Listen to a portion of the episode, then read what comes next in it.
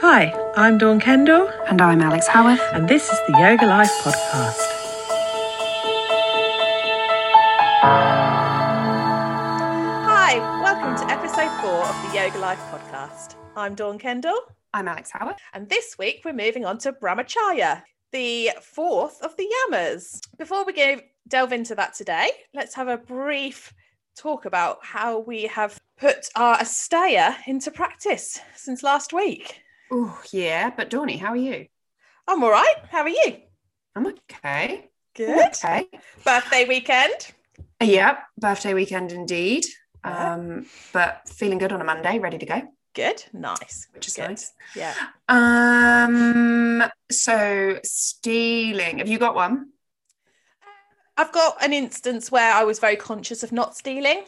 So I was just picking something up, an, item of furniture I'd bought off of um, Facebook Marketplace, and I knew that the person it was like a house clearance. So I knew that they were going to the place specifically to meet me there at a time, um, and I was just very conscious. And I, I you know, I my husband was dilly dallying, and I don't. He was. I hadn't then made him aware that these people meeting us there it wasn't where they lived so they were going out of their way and yeah just kind of like cropped up in my head at that moment the whole non-stealing and wasting people's time and um, how i was very conscious that i didn't want to be late because i knew they'd gone out of their way to be there to meet me um, and trying to yeah i didn't actually say it to him but i probably should have said explained to him well this is why i'm trying to get there on time because I don't want to waste their time and steal their time and patience. And it could be a real pain when people try and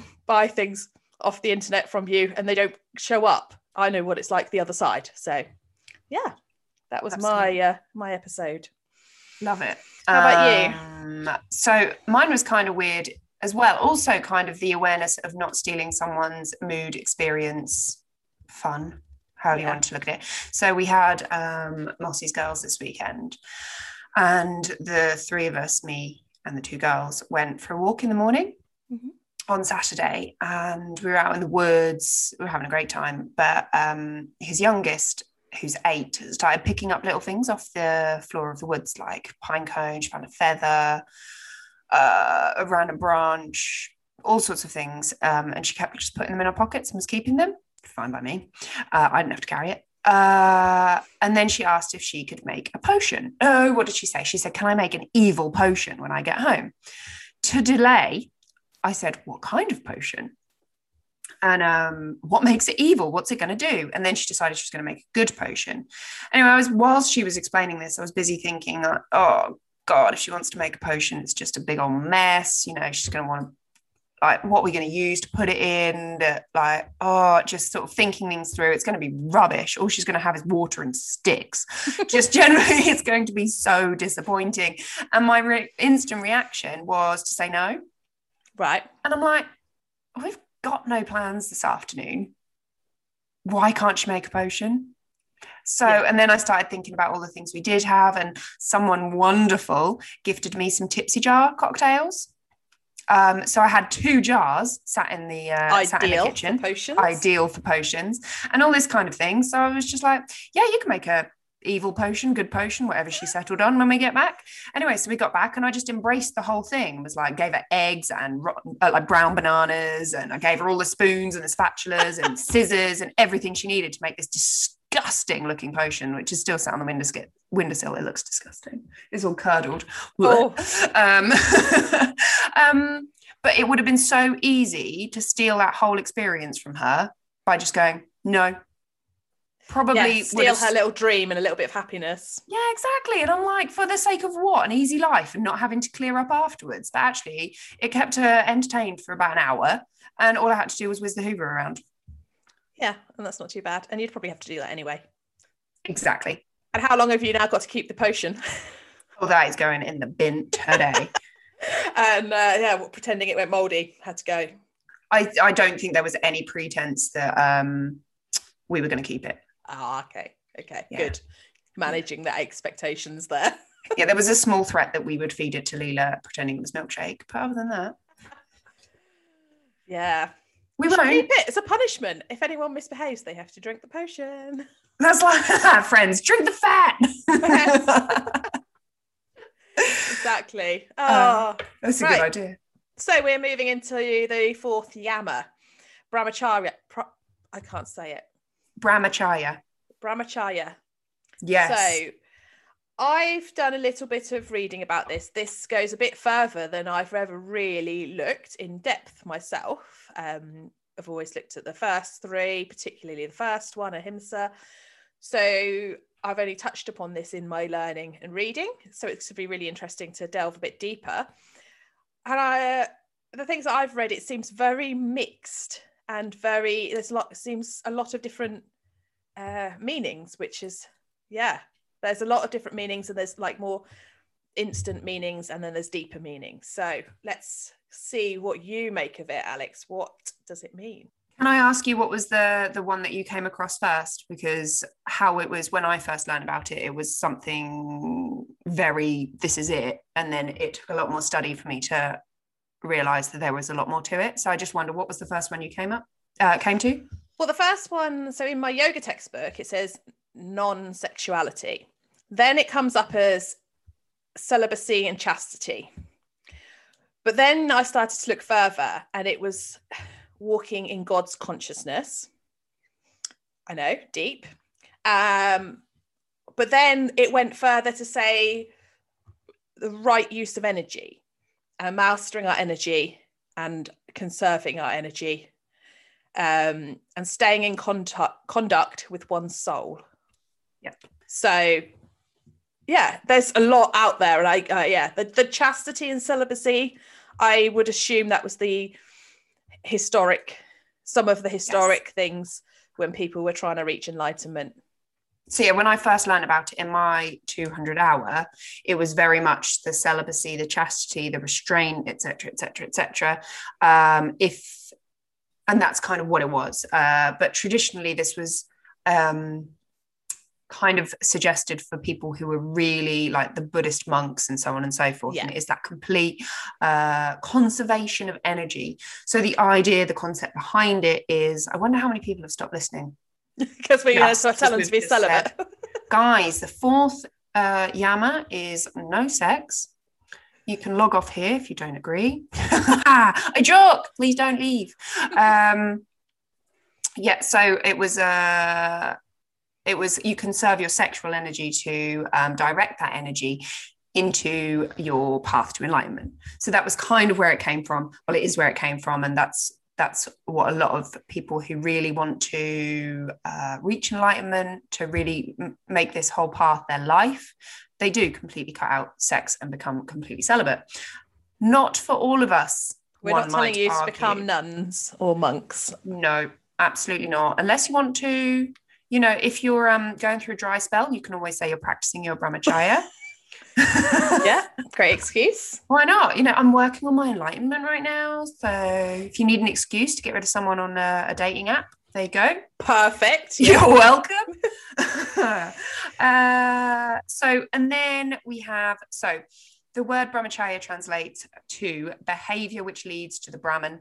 Brahman is thinking like um, the creator, the Holy One God, whatever you want to call it.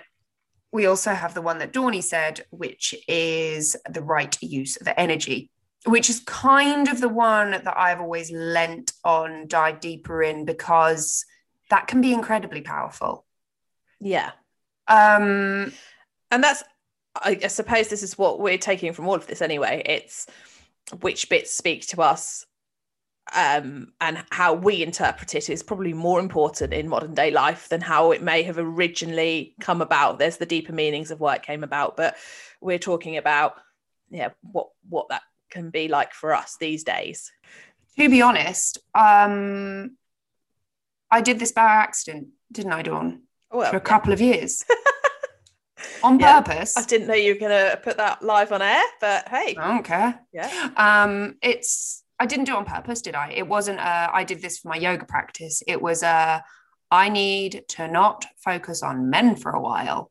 Yeah, but you did it for your mental well-being and I suppose that's exactly the same reasons why you would do it to reach enlightenment. It's taking some aspect out out of your life, some aspect that could cause drama or distraction, stress, stress. etc. Yeah. Yeah. And it suddenly dawned on me how much I love saying dawned on me when I'm talking to you. I know, I, I was thinking exactly the same thing. I love it dawned on me. Yeah.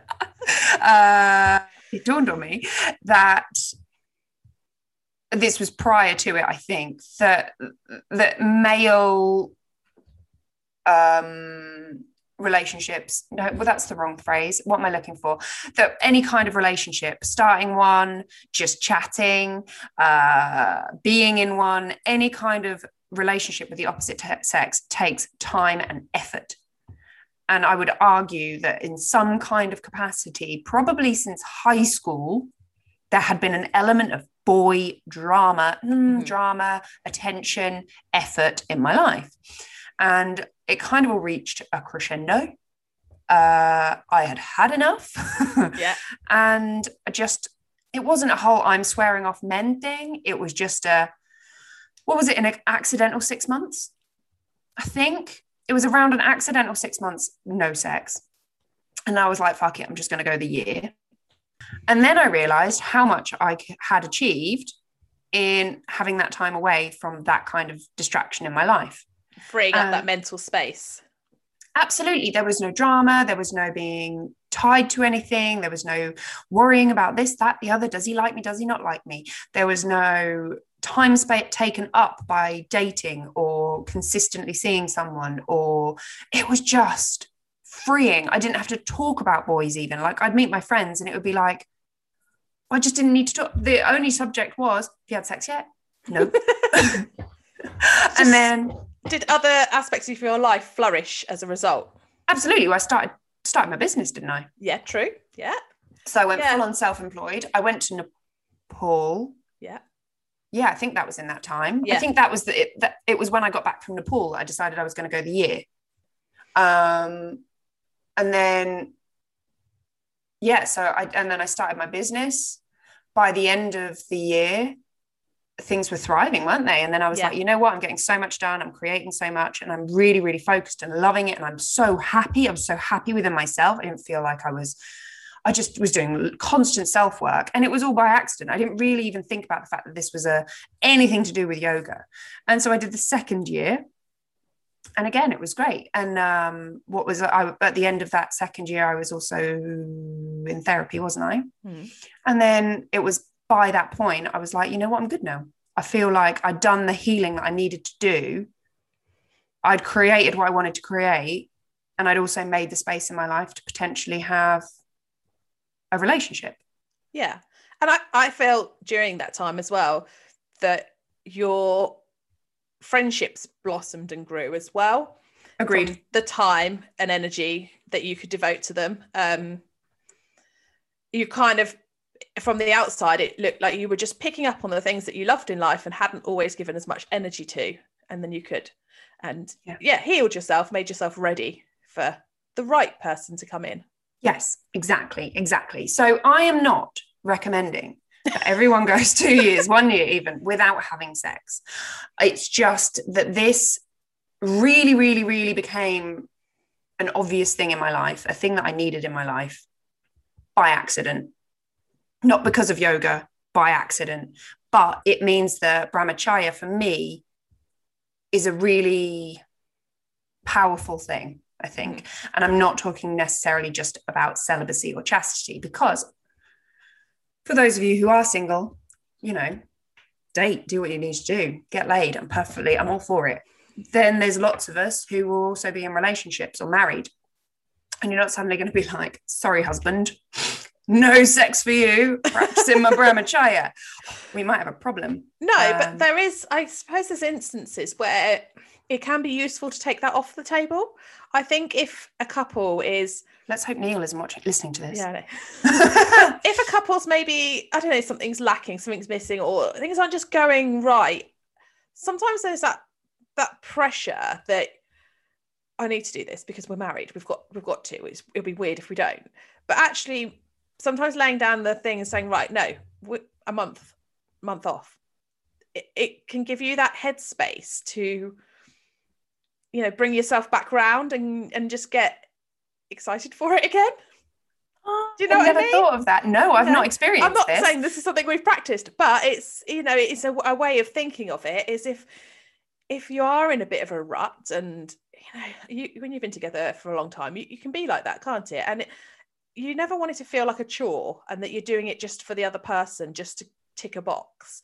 So sometimes you know having that conversation together and just saying, right, let's take this off the table for a set amount of time for us both to just just think about ourselves for a little bit and then then bring it back you know and not be constantly thinking about how we need to please the other person or are we ticking a, a box because we think that society says we need to have sex three times a week or whatever you know Interesting. You know. And I suppose that is kind of tying back to ahimsa, isn't it? Because do we beat ourselves up if we're not, oh my gosh, I've not had sex with my husband or boyfriend or whatever for uh, three, four, five, six, seven days, weeks, months, whatever it happens to be. And then are we beating ourselves up about it? Or actually, it just requires a conversation. You're like, Yeah. I need this space right now. You know. hear of couples that have dry spells for many months um, and i do wonder do they then feel constantly then feel this underlying pressure whereas if they said oh well, we're having a dry spell anyway let's draw a line there and say we are definitely having this month off and then we can talk about how we get our sex life back next month so you know I mean, neither of us have experienced this, but No. it seems in conjecture. Yeah never thought i'd be telling people to have a month off but hey you know who knows it might just be a week uh, who knows but if it's if it's a case of coming from kindness Mhm. it's definitely something to be considered uh, if you're listening to this and it resonates with you or it's something you've done experienced please do get in touch because Yeah. like Donnie and I have said this isn't something either of us have experienced but obviously this conversation has just led us to perhaps think that that could work Mm. Yeah, let us know if that's has worked or if you would like to give it a try. Oh, yes. And if you do give it a try, also let us know. Um, I can learn from that experience and say that when I take sex off the table, it allows me to put my energy into other things and other things that I want to put my energy into. And so this what lead this is what leads to the right use of energy. Right, we're no, no longer going to talk about it in a no sex capacity. Yeah. Yeah. Yeah. yeah. So it's we're now going to look at it from like an energy perspective and the right Yeah. use of energy. So, what do we mean by energy? Firstly, Like, what does that mean? Of you know, Uh, so energy, it's energy. Obviously, calories in, calories out. All that it is. Uh, energy is our food that we eat. Um, but there is also energy everywhere. Um, in like Chinese medicine, it's called qi. Um, in uh, yoga, it's called prana. Um, so it's it's got loads and loads of different names, but it's essentially well, it is. It's oh, it's really hard to explain. yeah, Um, so in the capacity we're talking about, it's the energy that we put into things. So if we are, so it all kind of ties into how we're treating our body. If we're treating our body well, if we eat well, if we are sleeping the right amount, if we're hydrated, uh, if we're keeping physically fit um, and looking after ourselves, then the odds are that the energy we put out there will be instantly on a higher level than if we're uh, malnourished in any way. So, eating rubbish food is a form of malnourishment. Um, if we're dehydrated, hungover, constantly a bit drunk, um, uh, if we're not exercising, if we're not tr- not sleeping enough, if we're not treating our bodies well, the energy we put out there is going to mirror that. So, do, does that make sense? yeah, yeah. It's yeah, creating the energy within ourselves. Yeah, Yes. So it all stems from how we treat ourselves because essentially what we put in will come out. Um, so we then uh, look at how our energy is expressed through our mood, our actions, and so on and so forth. Our, what we say, everything, our energy is expelled. So we'd like to think, Dawny and I, that the energy that we put across in this podcast is positive, is fun. We sound awake, we sound excited and keen to be here. We're not like, Hi, Dawny. How's it going? Be really so pointless. Today we have to talk about Brahmacharya. And it's just that's a very incredibly low energy. Mm. Um, whereas Dawny and I are just talking as we would normally talk. And because we're passionate about this, because we're interested in it, it's incredibly easy for us to both sound and portray the energy that we're feeling. Yeah. Yes. Yeah, yeah. Perfect. Um, whereas if we had both had way too much to drink this en- this weekend, had no sleep, we might find that we know we need to put this energy across. We need to be positive, but it might be with a little bit more effort. It wouldn't be real. No, we might have to fake it a little bit, which I think always comes across eventually. Um, so essentially, when we're talking about the right use of energy, it's where are you putting your energy? What are you putting your energy into? Um, and how is that then? Um, what repercussions is that having on your life? Okay. And then, so with the celibacy chastity idea, obviously, I then read about energy conservation. So, do we then look at where we are then not putting all our energies, like holding ourselves back? We're not holding back, you know what I mean? Um, We're not putting our energy wasting our energy. Yes. Yeah. So arguably, this is where we talked about. We said we weren't going to talk about this in a chastity way, but we will. Um, so the idea is that um, having sex obviously takes up energy.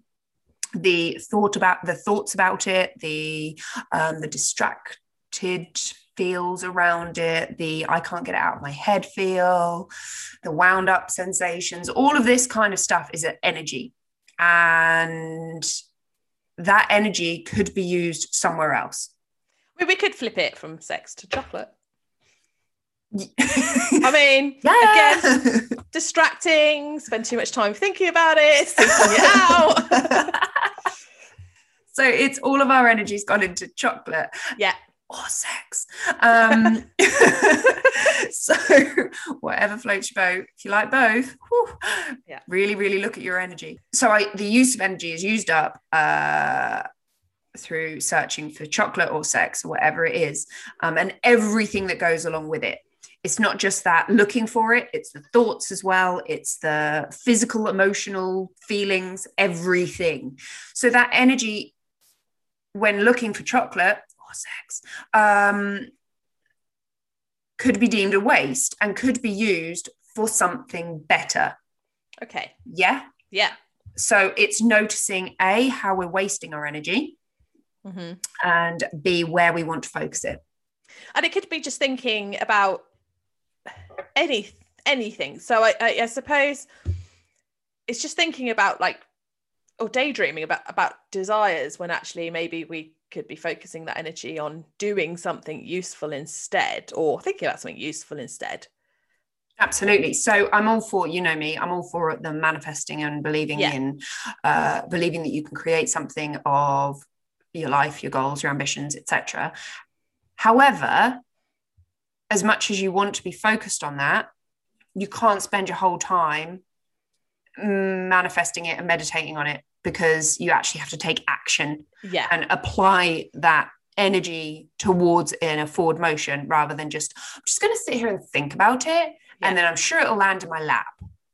yeah we've got to actually do it and uh, there's a difference between manifesting and daydreaming because you could be daydreaming about winning the lottery and what would what would you do if you had all that money but that's not going to make you get there even thinking about it whereas You know, you've got to go buy a ticket. yeah whereas manifesting you're thinking about something that could be real if you put the effort in Yeah, you're thinking about that money, uh, absolutely, but you're not set on the goal of it's going Yeah. to come from the lottery.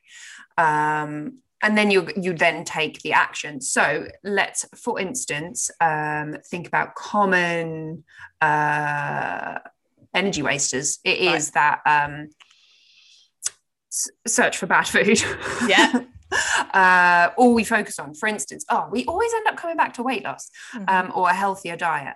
Uh, we talk about the fact that your energy will be higher if you have a more health, uh, a more healthy lifestyle, which it will. So, if but if you get completely hung up on this and you've set yourself these impossible goals and all you do is your head is filled with all the foods that you want to eat instead of the foods you feel you should eat then you're just going to be wasting your time and energy on thinking about that food rather than actually just getting on and maybe you know doing some exercise yeah. or working on some other part of your life i i also read about this slightly that so rather than being like pleasantly surprised or delighted by say someone giving you like a homemade cookie or cake or something we dull this by seeking out that taste constantly.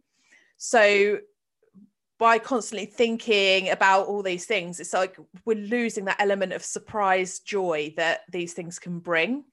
So if we're having things to excess. Yeah wow like, i hadn't thought of that yeah yeah so like I, I then read that yeah we spend our energy seeking pleasure we lose our ability for spontaneous joy if we i'm bad so food wise like i'm quite bad like i love food and cakes and biscuits but so I'll go and buy them. And then you end up having them most days. So then actually, if someone gives me something nice and homemade, it's lovely, but I probably don't enjoy it as much as if I had abstained from buying rubbish alternatives and just mm. waiting for the good one. I like that. That's yeah. nice. Yeah. So it's just looking at those things in excess, isn't it? Yeah. Trying to avoid it. Uh, which kind of touches on next week. Oh, okay. Nice. Um, I think. Well, I should um, definitely stop buying cookies and just let people make them for me. You just have to put it out there to the universe. Yep. Don't you tell everyone that you want cookies?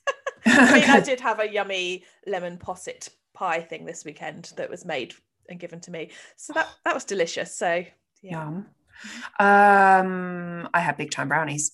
Oh, yum. I know, right? Birthday brownies. exactly. But that's uh, a good excuse to have them as well. It's not like you're just having them every day and no. d- dulling that em- emotion with them and that excitement of. Mm, absolutely. Well, I'm done. I'm done. You know, yeah. it was a it was a weekend of excess. There was brownies, there were blondies that were made for me as well. Uh, I got bought pick a mix. Um, we had cocktails. It's just indulge, indulge, indulge. And last night I was like, I am done. I just want to eat vegetables. I want to drink water. And I just want to get back to some semblance of normality rather than eating crisps for lunch. And have some energy back. And have some energy back. And I was just feeling it. Like uh, Mossy said last night, do you want to go for a run? And he's like, oh God, yes, I really do. Yeah. I just need to feel like I need to clean out my body. Um, but yeah, so excess will instantly drag that mood down. Um, I think in anything, actually yeah it's yeah controlling those excesses like if we have something in excess it doesn't become a treat anymore or or a pleasure it, you know even things like we always go back to social media but if you have that in excess it's not it's not the same. It doesn't have the same impact or read the news all day. If you're constantly updating the news and reading it it's just well you're dull you just get dragged down. yeah. Yeah. Um, yeah, absolutely. And I think that there are so many things that we waste our energy on. And I think something that we have to seriously consider when we look at our brahmacharya is focusing on what we can control. Okay. Because are conscious rather than unconscious sort of decisions.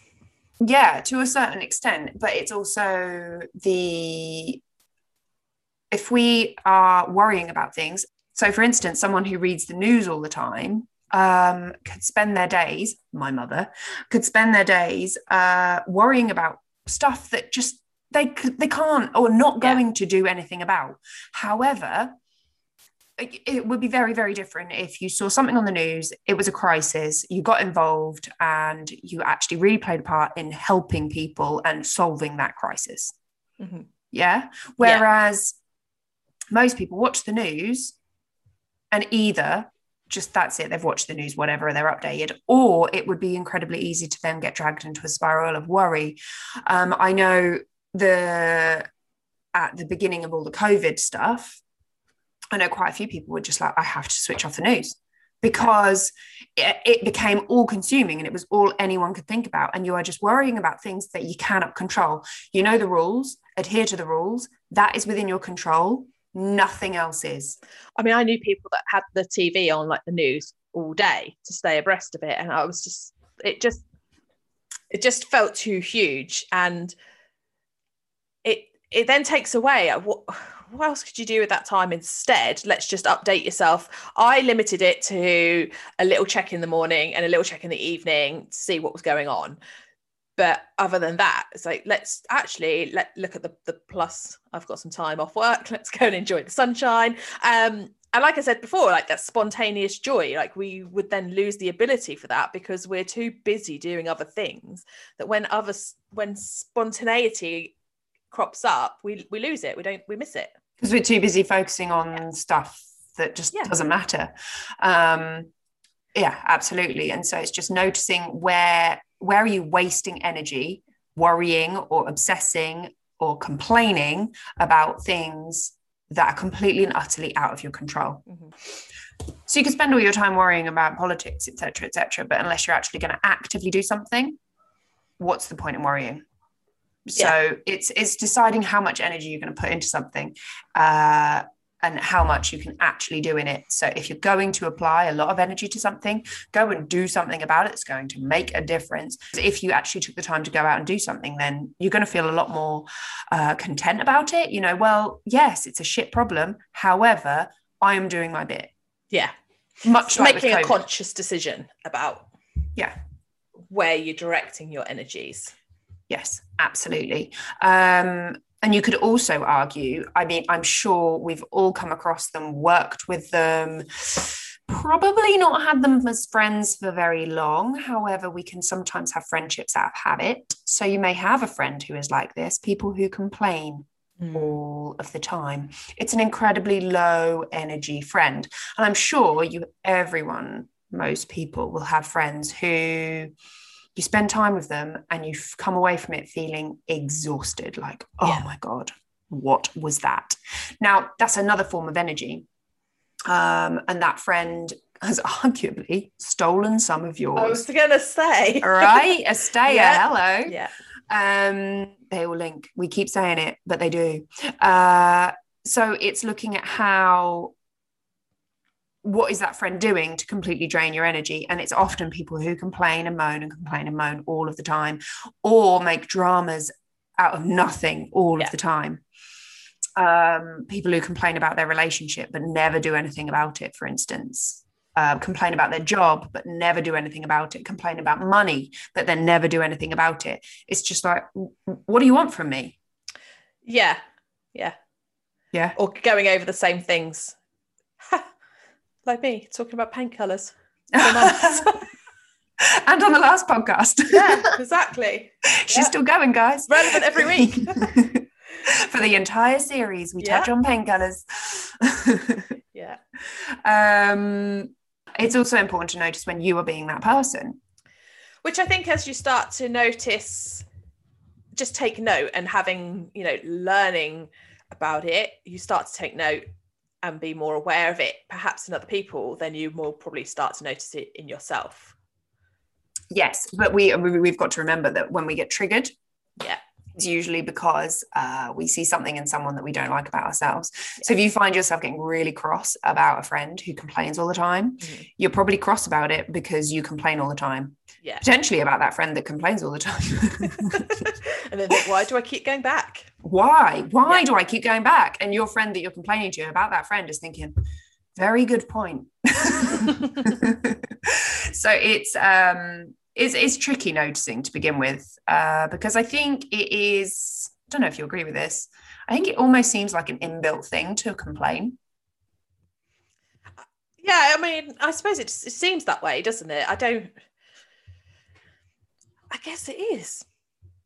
It almost seems instinct. Well, I think it is instinctive. Um, I think it's been like we've evolved to um, this is where anxiety comes from we've evolved to consider uh, all of the worst um, scenarios that could happen in any situation as a life-saving tool so yeah. um, man comes out of his cave with his little with his stick spear to go and get himself a woolly mammoth and he needs to assess the scene like oh well it's dark is this a great time to go and try and kill a saber-toothed tiger or a woolly mammoth? Mm, probably not. So he's assessed that scene, decided it's a bad idea. Uh, daylight comes. Okay, well, I've assessed the scene. Might be a good time. It's daylight now.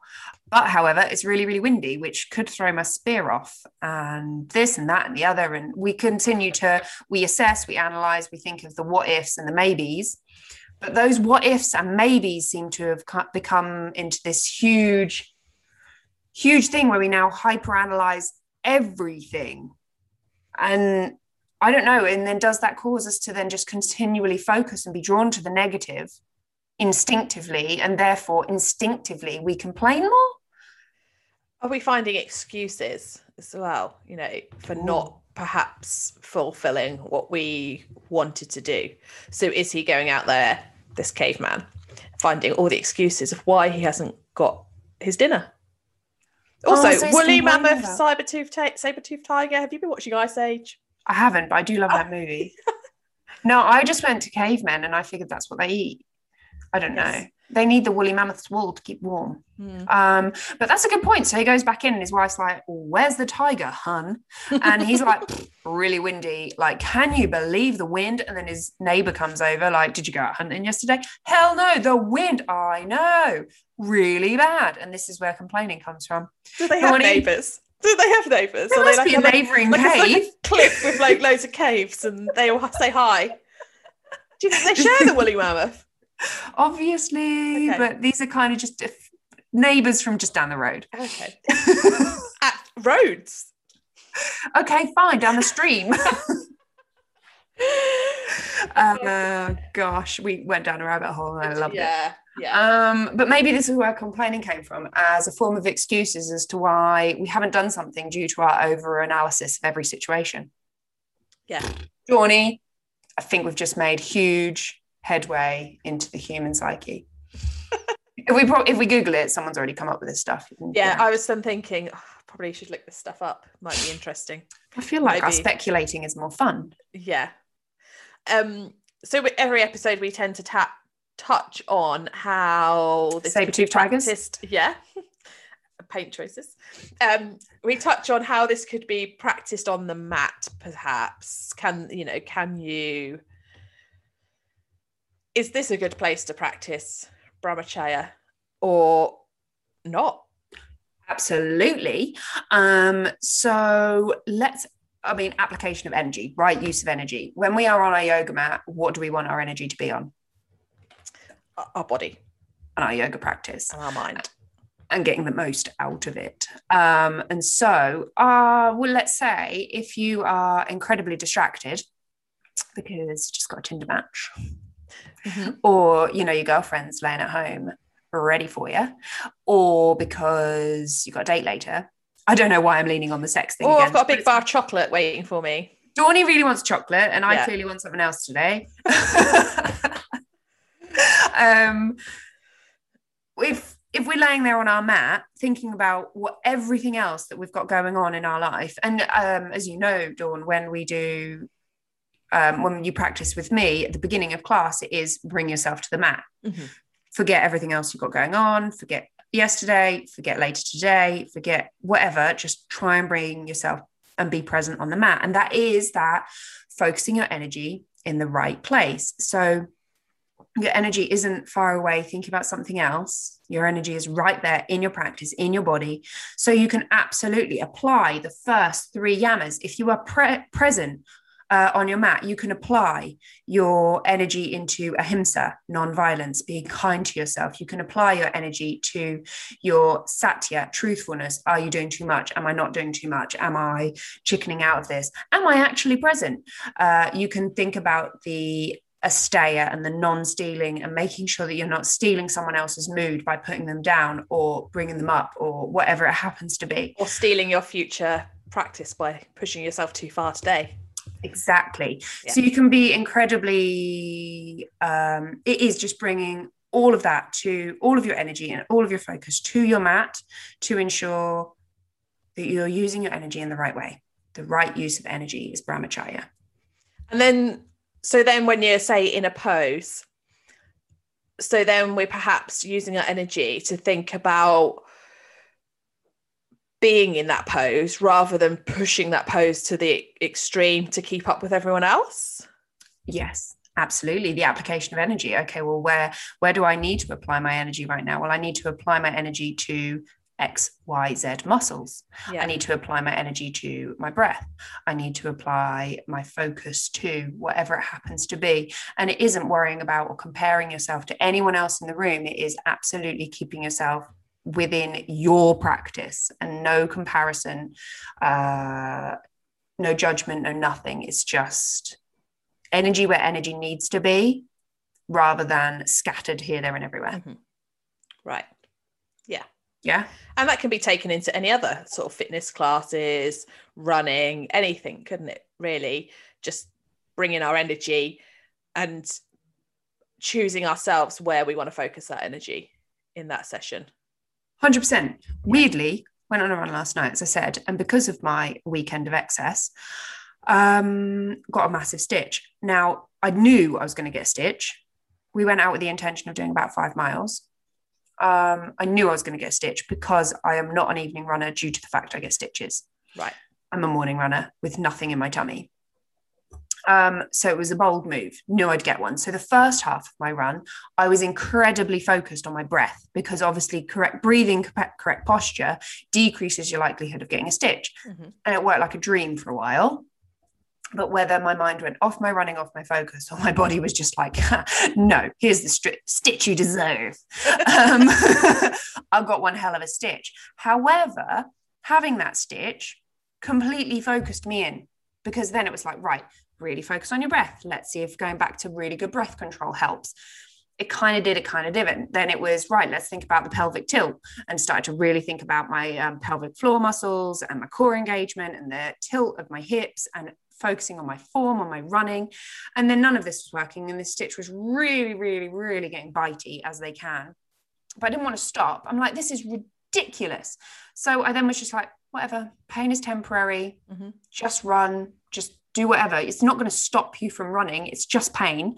Um, and so then that way I took all my focus to just focusing on every single other element of my run. So my foot placement, my strike, um, my hamstring, glute engagement, uh, my posture, my breath, everything, everything. And so it kept me incredibly focused in on that run and what I was doing. And due to all of those factors, even though I had a shitty stitch, probably the best six miles I've ever done, just felt easy. Yeah you were you were choosing consciously choosing where you were focusing your energy. And it's something you often remind us of in class as well. Like at the start you ask us to notice if we feel pain anywhere or discomfort and breathe into it. And that's yeah, bringing the energy to that area. Do you do that with massage sometimes? Yeah we put put more energy into the areas of the body that need it or the the areas of the body that are feeding into the areas that need it it's yeah and you could say i'm passing my energies through. I mean that's more going into say like reiki, reiki. Things, but putting my energies through into someone's body. But i guess i am i am physically that's physically what i'm doing is pushing and touching and poking and prodding. Yeah. Yeah. Using my energy. I, oh. and i almost think that your your touch it brings the person's focus and energy to that area. Yeah, well, it is a lot about the proprioception. That's a lot to do with with massage and, and a lot of things in life is is the proprioception, like the the kinesiology tape you see on people, like stuck on them. It, it's about tapping into your body and and your brain so that brings a proprioception your body and your brain becomes aware that that's there and the brain will send energy and healing and whatever is needed to that area it's just, it's just making you aware of that area. Uh, yeah. that's just you know using an, an external prompt to to get your body's energies to the areas. Mm. whereas we you know we're talking about focus using our own our own prompt and becoming aware of it ourselves. Yeah. Yeah. Absolutely. It's it's so relevant. And i think uh, uh i think with yoga especially with I think people switch off a little bit when you start talking about energy. Like, where do you feel higher amounts of energy right now? Or how is your how are your energy levels? Or if you start talking about that stuff, people are like, oh, whatever, woohoo, um, and don't really take it as something that is applicable or serious. It's just airy fairy woohoo stuff. Um, I don't care about my chi or my prana. I just want to come stretch. And whereas actually having the correct energy going into a class can be an incredibly powerful thing. I'd for a long time, I suppose that that saying, focus like what was the saying you said? Um, focus on where do you feel the energies, or yeah, it's something I'd heard, and I think when I first started yoga, I yeah was there for the stretching and the exercise and stuff. Um, and I guess I sort of zone out whenever I heard things like that. But now, after you've done a specific stretch, you can then lay back in savasana, and when you you get prompted to think about where your energies are, you you do you do feel it. You feel the area that's just worked. It does feel more energized. You've just you've opened up, and that's both the yogic opening up the channels for your prana to flow through, but it's also in a physical sense, like we have then opened up and encouraged our circulation and our all our bodily systems to be flowing better. So it does work in both a, you know, a spiritual thought process as well as scientifically. Yeah, absolutely. I mean, it's just a higher amount of blood flow. If yeah. blood flow isn't energy, I'm not quite sure what is. Yeah, exactly. Because well, it's exactly what it is. Yeah, exactly what it is. yeah. Um, so how can we start practicing this off the mat? And bringing it into our everyday lives? So, we've just talked about how we can make it work in actual yoga on our mat. And I think that's really evident and easy. You walk into a yoga class, right, I'm going to put my energy into this. So, I would perhaps look at blocking our day. So, mm-hmm. when you go into a situation, it has almost got a label of right this is a yoga class so i'm going to focus on my yoga. This is work therefore i'm going to focus on my work. This is time with my partner therefore i'm going to focus on my partner. Um, and it's it's drawing our attention to what we're actually doing rather than spreading our energy here, there, and everywhere, going to work, but then also being on social media, also listening to a podcast. Highly recommend that, by the way. um, uh, you know, having 66 tabs open on your laptop, half sh- online shopping, half sh- working, you know, it's, and then on the phone, chatting to your friends on WhatsApp while scrolling Instagram. You know, your, your energy is completely and utterly dispersed and not, and everything perishes. Your texts to your friends are full of typos, and you're probably going to get yourself into trouble because of it. You've missed full stop. Um, you accidentally put two of something in your basket, or you picked the wrong size, so your online shopping gone awry. Uh, your work is definitely not happening to the highest level that could uh, happen to and you're not getting most of the podcast that you're trying to learn from or listen to uh, because your brain is so scattered everywhere else. Whereas if you focus your attention on one of those things, that one thing is going to get a lot more you're going to get a lot more from that one thing. So we want to think about how we can always train our mind to just think about one thing at once. Yes meditation. Every single week we've said it haven't we? We have we have. We have we must practice our mindfulness meditation to uh, help our brains notice the distraction and then allow ourselves to come back to whatever we're trying to focus on whether that be work talking to a friend, listening to a podcast, whatever it happens to be. Um, so that's one way of perhaps tackling this. But also, I am actually a big fan when it comes to Brahmacharya of getting pen to paper. Okay. And uh, actually mm, taking stock of life and realizing what's going well in your life and what's not going well in your life. So we're talking journaling potentially or just, just, just a notepad just just a one-off done. Yeah one-off thing. If you're feeling really scattered and like you've got no di- direction or you feel like you could you want or have the the capability to get so much more from your life but you're feeling like it's just not happening then a really really great way to look at things is right what is actually flourishing in my life and doing well right now? What isn't? Because there is always a direct correlation to whatever is going well in your life that's where your energy is. Mm. What is going badly in your life will be where you are neglecting. So let's say, for instance, you feel your entire life has gone to shit. It is because your energy will be focusing on how your entire life has gone to shit. so we're just focusing on the fact that it has, not looking at why or how we can fix it. Exactly. Um, people who complain a lot will feel like they are incredibly hard done by that, oh, everything bad happens to me, me, me, me, me. It's so terrible. And then those people will just judge that they have the worst lives ever, even though they have an incredibly loving girlfriend, um, a kid that adores them, that they adore, uh, and they have a job. Yeah. And a roof over their head. I mean, really, how bad can it be if you have that? Yeah. You know, um, they're choosing to focus on the negatives instead. Um, so, whereas, uh, for instance, I know for a fact when I absolutely focus on work, really hone in and get done what I want to get done, work flourishes. And it always, always, always pays off. And it's wonderful because I know that if I then take a little, um, a little off the gas and just chill for a bit, Mhm. is fine because I now know to expect that it doesn't matter that things lull a little bit because the effort level isn't there right now. But I'm at peace with that because I know as soon as I push, it pays off. Yeah. Um, and it's, I mean, it's the same with this podcast, isn't it, Dawny? What we talked about it abs- months and months ago. Yeah. Months part of a year. Yeah. Um, whereas it was like, right, poof, we have to get this done. We want to do it. Why aren't we doing it? Yeah.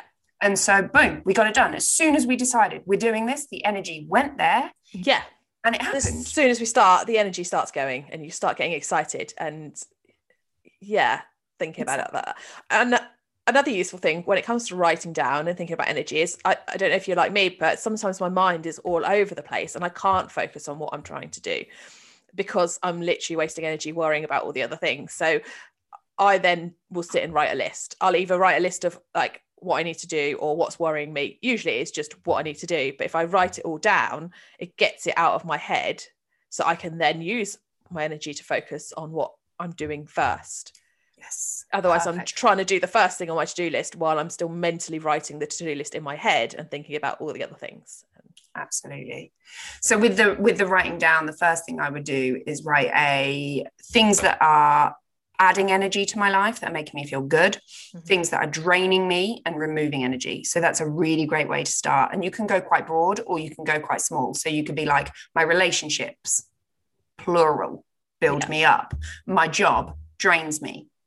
We could flip that. Or we could go more specific. My boyfriend makes me happy. My friendship with x is draining me and so on and so forth um, so you can make it smaller you can make it broader depending where you're at with what Okay. if you really need to go broad like wait a minute i'm feeling like the negative things in my life are draining me but let's sit down what is actually draining me what are the negatives or the things that i don't like right now Okay. Oh, we and we could go as specific as going to the supermarket drains me. how Yeah, do we how do we resolve that? Okay, we do online shopping. Or for me, constantly my constant struggle of I want a new website, trying to do it myself. And it was then just draining me. absolutely Yeah. gosh the battles the battles Yeah. Then making Um, a decision. Do you know what? I'm outsourcing this to someone who can do it better. Yeah. Let's just do it. and instantly your energy level rose the Oh, whole I feel so much better about it. I am excited for it. And B, I feel like a sense of relief that I'm not trying to do it myself. Yeah, exactly. Whereas I'm like, build a website, okay. Yeah. yeah. I'm in. Um, yeah, and it is, it's noticing what drains you and what can you change. Whereas if you notice that something's draining you and you choose not to do anything about it, what you have to accept is that's a choice Yeah. and you have chosen to sit in that. And therefore your energy will be not like negatively affected because of it. You'll find yourself uh, feeling more down. You'll find yourself feeling more stressed. You'll find yourself complaining to friends. You'll generally find that the outward energy you have is going to be affected. Mhm. Whereas if you start to really take stock of right, what's actually bringing me down, what's stressing me out, what what is draining me from my positive energies right now, and then instantly step on just changing them, thinking about changing them can even increase your energy and make you feel better about it because you're moving forward. Yeah. Whereas it's often the sitting still that's the most painful part. I think it's so beneficial to write down the things that do make you happy and bring you energy in life. And how could you do more of them? Like little things, like going for a walk out in the countryside. Doesn't just it just it brings everyone energy. You know, a we're getting some vitamin D if it's a sunny day. I mean, we're still probably getting it even on a dull day. so that's giving us actual physical energy but it's um yeah does it bring you energy if so why aren't you doing it every day Yeah, just a bit, or Yeah. as much as you possibly can, Yeah. because you know everything you access, Dawny. yeah It's incredibly powerful to start looking at what brings you up, what brings you down. And then also from this, it is that right use of energy. Okay, so my energy at the moment is constantly on the fact that my house isn't clean and tidy, on the news, on COVID, on um, things that are out of my control. Whereas, but also, I want to start a business, but nothing's happening there and I'm really struggling. Well, let's look at that and see okay, well, my energy is all here and that's not serving me in its best way. Whereas, actually, if I took my energy and stopped worrying about those things I can't control or the really small things that actually doesn't really matter, get a cleaner um, when we're allowed. Are we allowed a cleaner? possibly Don't know. Um, uh, out of COVID, that is not going to make any sense. Someone comes back to this in a year. Like, why are they discussing that gosh i miss a cleaner oh yes Yeah. I mean, I just said that, and then what if we're still in it in a year? lemon hope not no, we're not focusing our energy there. So we notice what's draining our energy. We can look to change it, but also, again, pen to paper. Where do you want your energy to be? Because you know, you know, deep in your soul, you know that when you focus on something, good things happen. Um, and so, if you want to create something, start focusing on creating it. If you want to lose X amount of weight or run a certain distance, start focusing on it. Make that's where your energy goes to the right use of energy, and you will create something amazing or do something amazing because your energy is on the right thing at last. Do we need to touch on things like so conserving energy and or excess or is that uh further yama or niyama Austerity is tapas. So, yeah, it's more there. oh okay Yeah. I couldn't remember what one it was. what were you telling to fuck off The internet. oh okay so that's something we'll touch on next time Not next time. It will be in Oh, one of at the some point. Yamas. Yeah, oh, absolutely. okay Yes. Yes, yes, yes. But uh, no, next time we have aprigar. another one i'm not going to try and say you got a whole week to practice. Yeah. Um, yeah, which is generosity. okay I think we're done. yeah i was going to say should we round this up Yeah. um so that's been our brahmacharya Yes, you Did said I it right. it right yeah You did.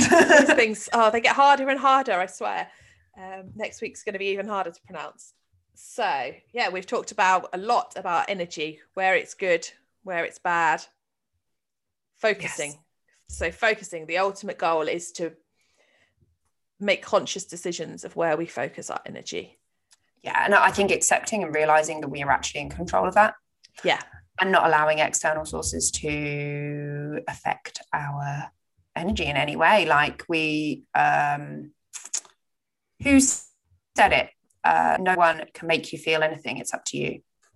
oh i don't know but that's yeah very Um, relevant and true that's ser- seriously paraphrasing, but essentially it is no one can make you feel anything. It is always your choice on how you react Yeah. or respond to a situation. Um, and it, it's always the most yogic path would be to g- react or respond to anything with love, compassion, and kindness, not only towards the other person, but towards yourself. Um, yeah. so i'm going to spend the next week making note of where i expend energy Mm-hmm. I might even practice writing down the things that give me energy and the things that drain me of energy. Yeah, that's a nice idea. Nice might- start. see looking at what's flourishing in your life is always a good way to start because and remember to focus on the um the positives. Don't just be like oh i'm really rubbish. All my energy is going into all the bad things. This is where gratitudes have such a big Yeah. impact isn't it? Because it trains our brain to focus on the positive rather than focusing on the negative. That's how ingrained it is we are to focus against on on all the negative stuff in our life. We actually have to sit and practice our gratitudes. What am i actually grateful for? Because you can't be miserable when feeling gratitude.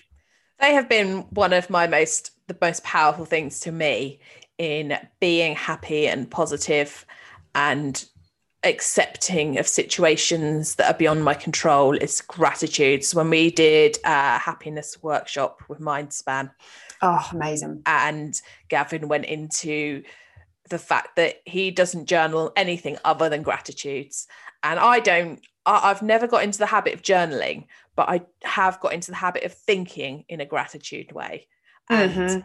Whenever there's anything bad, I'm looking for the positives and how I can also be grateful. Yeah, and I think some people find that weird or they think it's uh, naive to be optimistic the whole time. Yeah. But I I think it's I think you can me. be yeah, I think we can be incredibly realistic yet optimistic or positive. You can see that this is a really negative, bad situation. COVID, perfect example. But I am choosing not to let this overwhelm me and bring me down. I am choosing to focus on what we can create and build in this time, what we can do with this time. I mean, so many people were given the gift of time. Yes. How much in of our lives do we spend complaining we don't have enough time? Yeah. And, and then everyone was given this gift of time uh, not everyone but a lot of people Mhm. And then choose to focus on all the negative and the news and the covid stuff rather than well okay it's out of my control. What can i do? Mhm. I know, and uh, one personal to me is um, so my mum's cancer, and you know, you instantly think cancer really bad, awful, awful, but I instantly looked at it as so many people are going to get cancer in their lives anyway. She's been so fortunate and luck- lucky that she's really got it small and minor, and the prognosis is brilliant. And that was my focus. That was my focus, even to her, when I could see the wavering fear about the diagnosis was, you know, if one in two or one in three, I can't remember the exact statistic, people are going to get it anyway. Thank your lucky stars, you've got this one. Yeah you know. absolutely And that's how I've looked at it through the whole thing. There's, you know, obviously waivers of worry, but it's just look at the positives, you know.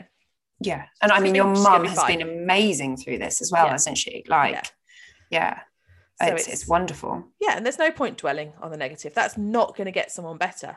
We, you know, you can be realistic yeah, yet not drag everyone down and not uh, sit and wallow. Whereas if your ne- Yeah. energy was constantly low and you were miserable and blah, blah, Yeah. blah, when you speak to your mum, who at this point, she doesn't need people low around her, she needs people No. with high energy and Yeah. feeling good. They don't want, she doesn't want constant, oh, I'm so sorry, mum. yeah, And as if she was on her deathbed. yeah, yeah that's not what she needs. She needs the high level of energy and the positivity and the what can we learn from this? What can we take from this? Yes it's real. We will do this this this this. Incredibly realistic pragmatic approaches. Yeah. however we are not going to let this build, uh, drag us down. Yeah. Yeah. yeah. Oh yeah. It's it's uh, Power really positivity. Yeah I watched there was a documentary the other night uh, about COVID and people. I think it was people that perhaps there was a program earlier on in the pandemic, and now this was a follow up. But there was this old man who was in hospital with COVID, and things were not looking good. And I think it was fairly early on they managed to get permission to bring his wife in, and things turned around. It- he was just not there. He was they were struggling. And he obviously just had nothing he wasn't giving anything. His body was not giving anything because his mind was not giving anything because there was no positivity. And they let his wife go in and see him. And they go on to say at the end of the program that the doctor's sort of saying i think you saved him because you brought some happiness and you brought a reason. And it's just it's incredible isn't it? Oh, don't, don't cry. I'm not cry. You're crying. Um, but it is. There's that whole um, belief that I think there's actually case studies where people have done it. The absolute power of mind over matter, and people have healed themselves from all sorts of things. Just mind over matter. Yeah. We are not getting into that today because I do not know enough about it. no But we're not it's in- doctors no um but i think there's a there's a whole a whole study a whole we could probably do a whole another podcast on it Dawny, Mhm. about mind over matter and actually healing yourself through the, through positivity um but not today No, I think we are we're done on Brahmacharya. Brahmacharya. I nearly saved you. Yeah. for this week. And next week we'll be back with our fifth Yama. Yes. So after this is the last of the yamas. So remember, these are our social um, guidelines. Um, whereas we now move. Uh, so next week is the last one, and then the week after that we look at the niyamas, which is our personal guidelines. So the things that we need to practice for self growth and development. Um, so it's good. Remember your your brahmacharya and everything we've done so far is so you have a better standing in society. So don't moan. Lovely. People okay. like you. Well, thank you all for listening to yeah, our thanks, fourth guys. episode. Can't believe we're on number four already. Um, if you've enjoyed it, please do remember to subscribe to the podcast, to like it, to share it, to review it. Yes. We are also on YouTube. We are on iTunes. We are on um, Acast. They're probably the three big ones, but you can always just go to yogalifepodcast.com and it's right there on the episode page each and every time. Um, and you can also subscribe to our newsletter if you'd like to keep up to date with anything. Yeah. And if you have any comments about today's podcast or last week's or just anything in general, let us know. Um, might be something we might talk about in the future. Absolutely. And also remember if you have suggested to your partner that you're going to have a month of sex to make your relationship stronger, we want to hear about it. and don't blame us if it goes wrong. Absolutely not on us. Caveat right there. Um, if you want to do yoga with me, head to alexhowarthyoga.com. Um, you can do drop in lesson sessions. It's all online. So wherever you are in the world, alexhowarthyoga.com. All the information is there. And I would love, love, love to see you in class. Drop me an email. Tell me that you're coming to to the class because of the podcast. I would love to know. Follow us on Instagram if you want to, Yoga Life Podcast. I think that's it, is it?